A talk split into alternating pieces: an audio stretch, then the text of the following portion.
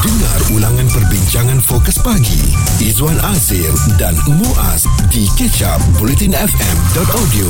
Anda yang mempunyai WhatsApp ya, kadang-kadang setiap beberapa saat anda akan tengok je WhatsApp anda tu ada tak orang hantarkan apa-apa sajalah ya, bertanya khabar ataupun mungkin tugasan di tempat kerja anda, semuanya menggunakan WhatsApp. Tapi kalaulah data WhatsApp kita tu telah pun dijual kepada orang lain, ini yang menyebabkan kita marah. Dahlah WhatsApp tu pun pada awalnya kita beli, kita kena bayar kan. 500 juta rekod WhatsApp kini dijual, dikatakan sebagai pengkalan data terkini, melibatkan 80 buah negara termasuklah Malaysia.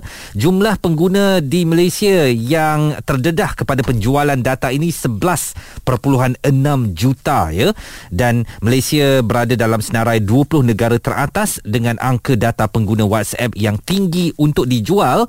Masih belum diketahui bagaimana data-data ini berjaya dihimpunkan, namun didakwa penggodam menawarkan data melibatkan pengguna aktif platform tersebut. Dan buat masa ini pihak Meta yang mengendalikan WhatsApp belum mengeluarkan sebarang komen berkaitan kebocoran data kali ini.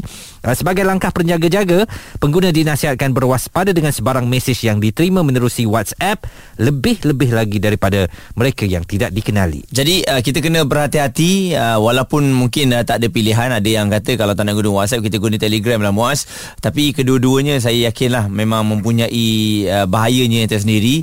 Dan bila kita dah daftar untuk nak ada WhatsApp ni, memang kita kena terima seadanya lah ya, data-data kita berkemungkinan dijual. Jadi Presiden Persatuan Pengguna Cyber Malaysia MCCA Siraj Jalil berkata data berkenaan dijual di sebuah forum penggodaman antarabangsa dengan nilai antara RM8,000 hingga RM30,000 bagi setiap set data. Kalau anda fikir ini tak ada kena-mengena dengan anda, mungkin kalau anda tak menggunakan WhatsApp, okey, itu masalah berjaya diselesaikan. Tetapi kalau anda menggunakan WhatsApp dan anda rasa mungkin saya tidak akan menjadi mangsa kepada apa-apa bentuk sindiket, anda silap ya, kerana kebocoran data ini bermaksud mereka boleh memiliki apa juga dokumen yang kita hantarkan kepada pasangan, yang kita berikan kepada bos kita. Jadi mereka boleh mengetahui siapa kita, bagaimana bentuk ekonomi kita, kehidupan harian kita bagaimana, apa yang kita selalu beli dan apa yang kita selalu jualkan, dan ini semua boleh mereka miliki. Mereka tahu bagaimana cara nak approach kita, mereka tahu untuk menyusun strategi bagaimana untuk memanipulasi kita, dan mungkin kita boleh menjadi mangsa kepada scammer yang akan melakukan sesuatu dengan data yang terdedah ini. Sebab tu kadang-kadang saya jealous juga dengan orang yang dah menggunakan traditional ni, maksudnya dia masih lagi dengan SMS. Tanah lah. Memang ada kawan saya tak ada WhatsApp Izwan. Memang tak ada WhatsApp. Jadi kami pun susah untuk nak berbincang dengan dia, masih lagi kekal dengan SMS dia dan juga telefon biasa dia. Boleh hidup lah, boleh hidup dengan ada kerja kan. Mungkin apa-apa pun email lah kot untuk membalas kerja. Jika anda terlepas topik serta pendapat tetamu bersama Fokus Pagi Izwan Azir dan Muaz, stream catch up di bulletinfm.audio. Kami sedang memperkatakan tentang data pengguna WhatsApp Malaysia yang dijual di pasaran antarabangsa, pasaran gelap pastinya. Dan kebocoran data ini memungkinkan kita menjadi mangsa skamer dengan lebih luas lagi, kerana pelbagai info yang kita hantar, kita terima dalam WhatsApp itu kini terdedah kepada pihak ketiga, dan mereka mampu untuk mengetahui corak dan gaya kehidupan kita untuk strategi apa juga yang boleh mereka atau mereka inginkan. Mereka boleh rancang dan mereka boleh bertindak untuk mengenakan kita. Ini bermakna kalau berbincangan ya, yang penting lah yang sulit, contohnya kita tidak boleh menerusi WhatsApp lah Izwan, bahayalah. Berkemungkinan by telefon lah kot kan, sebab ataupun pakai mesej lah lebih orang kata tradisional, tetapi lebih selamat. Jarang kita dengar kebocoran apabila melibatkan menggunakan mesej-mesej yang asal di telefon kita ni, SMS dan sebagainya. Dan WhatsApp ni memang dah banyak kali dah ceritanya mengenai kebocoran data, dan dah dijual ya kepada antarabangsa ni di pasaran gelap ini RM8,000 hingga RM30,000. Ini yang telah pun dikongsikan oleh Presiden Persatuan Pengguna Cyber Malaysia Siraj Jalil. Kita nak bersama dengan beliau. Saudara Siraj, bagaimana anda melihat keseriusan lebih 11 juta data pengguna WhatsApp yang berisiko untuk terdedah kepada pihak ketiga ini? Pertamanya isu berkenaan kebocoran data ni bukanlah isu yang luar biasa. Isu kebocoran data ni dah jadi macam satu asam garam dalam dunia digital hari ni. Kalau sebut tentang kebocoran data ni, baik cerita individu kita ni sendiri ataupun sebuah aplikasi, organisasi ataupun even dalam sebuah kerajaan sendiri pun berlaku isu kebocoran data. Kita tengok dekat dalam yang dilaporkan lah di mana media sebagainya. Jadi dalam isu WhatsApp ni seperti yang kita dimaklumkan pertamanya oleh media antarabangsa yang melaporkan dulu berkenaan kebocoran data ni, dan masih belum ada lagi kenyataan rasmi daripada pihak Meta sendiri berkenaan kebocoran data ni, tapi telah di wujud satu aktiviti penjualan tu di platform dark web. Okey, walaupun ada percanggahan lah, ada kelompok yang menyanggah lah soal kebocoran ni, menyatakan data itu data lama. Ada sebahagian lagi menyatakan benar. Okey, walau bagaimanapun kita mengambil situasi benar. Kata kalau sekiranya benar data kita ni kompromis lah, kompromis telah pun dijual dalam bila kata data ni bocor dalam WhatsApp dilaporkan ada lebih 2 bilion pengguna. Maksudlah kita ni yang kat Malaysia menggunakan WhatsApp ni, dan yang dilaporkan kebocoran data tu bukanlah data perbualan kita. WhatsApp kita bercakap sebab apa dan sebagainya, bukan. Yang bocor tu dimaklumkan adalah soal kita punya maklumat. Bila kita daftar WhatsApp tu kan, kita akan masukkan nombor telefon dan sebagainya. Ini maklumat kita, nama, nombor telefon dan maklumat kita punya apa, details, information yang bocor. Tidaklah maksudnya kita punya perbualan kita dan sebagainya tu bocor kepada pihak ketiga. Jadi apabila sekiranya ia benar berlaku bocor dan dijual, risiko yang berlaku kepada masyarakat dan konsekuensi yang bakal berlaku sekiranya ia betul-betul berlaku biasanya maklumat yang diguna pakai ini, saya ambil satu senario, dia menguntungkan kepada pihak ketiga yang ingin ambil dari sudut lain, selain daripada skema ni. Saya bagi tahu dari sudut siapa yang memerlukan data-data ni. Biasanya kelompok yang memerlukan marketing. Sebab tu kita tengok hari ni WhatsApp dah terlalu banyak penerimaan WhatsApp yang kita terima ni. Contohnya mungkin pernah saudara semua pernah terima WhatsApp yang berkenaan pekerjaan part time. Betul. Banyak.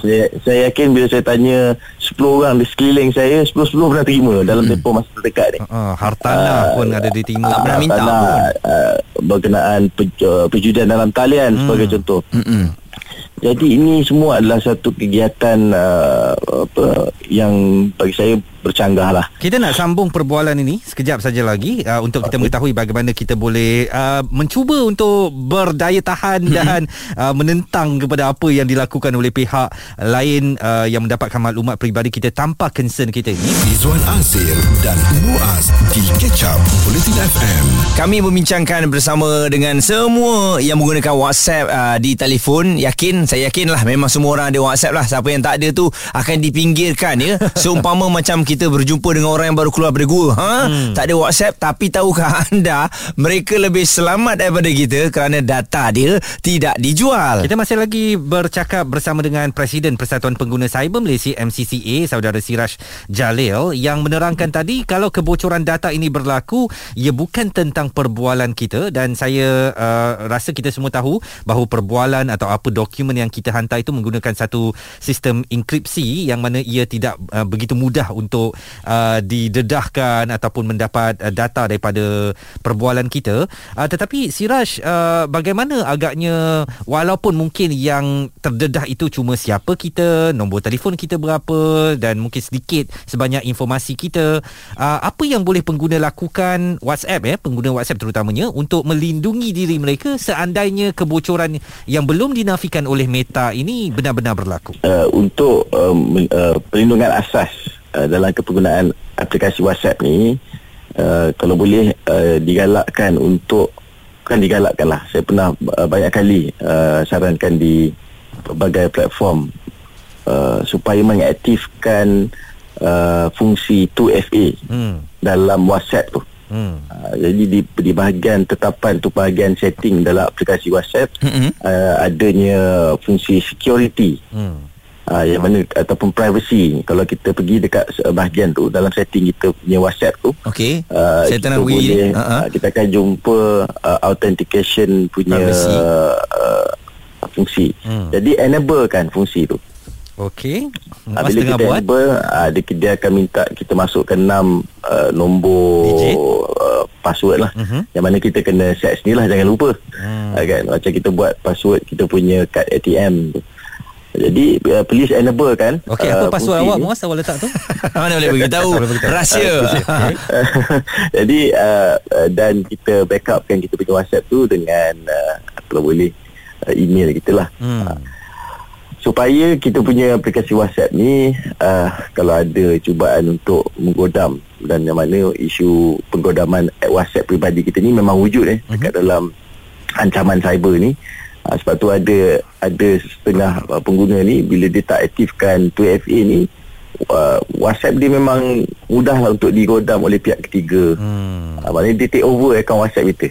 Wujud ancaman berkenaan. Baru-baru ni yang itu yang wujud pula ancaman scam pula daripada bila dia take over WhatsApp kita ni, dia pergi minta duit kepada orang lain. Betul. Baru-baru ni saya menerima mesej telegram daripada adik saya sendiri. Wah. Tapi lain betul bunyi dia. Dia pesan, "Assalamualaikum, nak minta tolong sikit." Saya pun cakap lah, "Kenapa Muhammad?" kan. "Saya nak pakai duit sikit." Wah. Adik aku tak pernah cakap saya.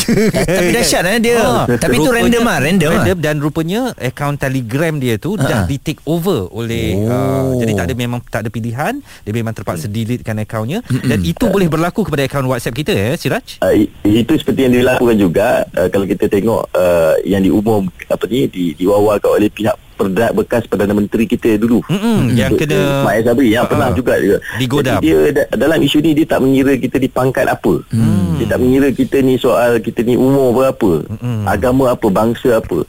Yang pentingnya kalau kita ni tak peka soal isu keselamatan cyber untuk diri kita sendiri, tak ambil tahu, tak cakna, maknanya meruginya akhirnya kita diri kita sendiri. Betul ya. Dia main random. Semua kena tahu asal, sebab kita pandai guna WhatsApp, tapi kebanyakan masyarakat kita ni tak ambil tahu tentang ilmu IT itu sendiri. Secara ringkasnya, apakah two-ways authentication ini sebenarnya perlu kita lakukan untuk semua akaun media sosial kita, Siraj? Perlu.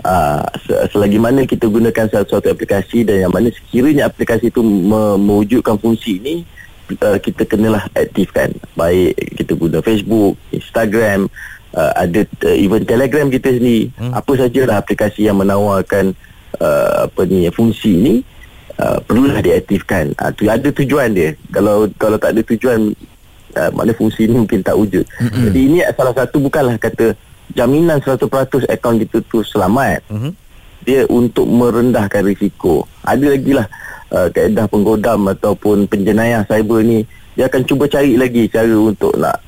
Itulah dilema kita dalam dunia industri digital ni. Itulah dilema yang dihadapi bila penjenayah cyber penggodam ni, mereka ni memang biasanya tak ada hati perut lah. Dia akan cuba cari jalan macam mana nak bypass satu-satu sistem keselamatan cyber tu sendiri. Siraj, kalau kita guna SMS yang lama tradisionalnya, boleh tak?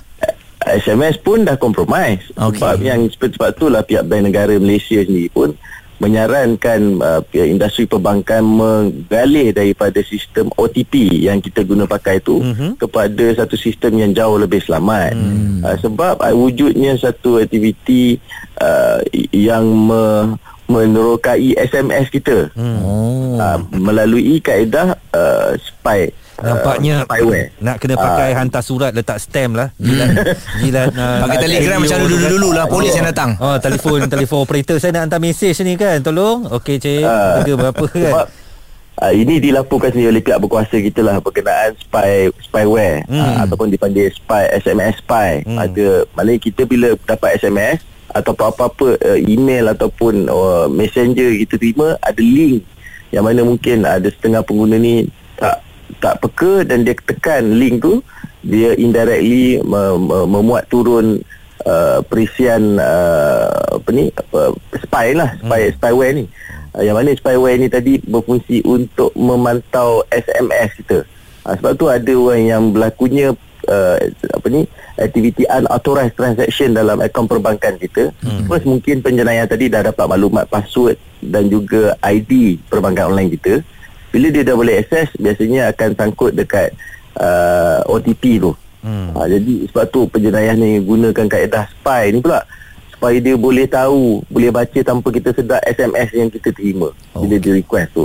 Itu yang berlaku, dan itulah saranan daripada pihak Bank Negara baru-baru ni supaya industri perbankan beralih kepada kaedah yang lebih selamat. Kita baru bercakap dengan Siraj Jalil. Beliau adalah Presiden Persatuan Pengguna Cyber Malaysia, MCCA. Dan tadi saya baru fikir nak beralih kepada SMS. SMS pun bahaya. Jadi sekarang ni memang kita kena tingkatkanlah security diri kita sendiri. Supaya apa saja yang kita gunakan tu, kita kena lebih berhati-hati. Tapi tak apalah, macam WhatsApp tu, sebab kita dah guna, ikut apa cara yang dia mahukan ni, Izwan. Betul. Kini data kita dijual, yang tu bukan dalam kawalan kita lah. Jadi antara saranan tadi yang dibuat oleh Siraj ialah kita perlu sentiasa ada two-ways authentication ini untuk menguatkan lagi sistem pertahanan kita daripada data-data kita dah berjaya dicuri oleh penggodam antarabangsa. Stream catch up Bulletin FM bersama Fokus Pagi Izwan Azir dan Muaz di bulletinfm.audio.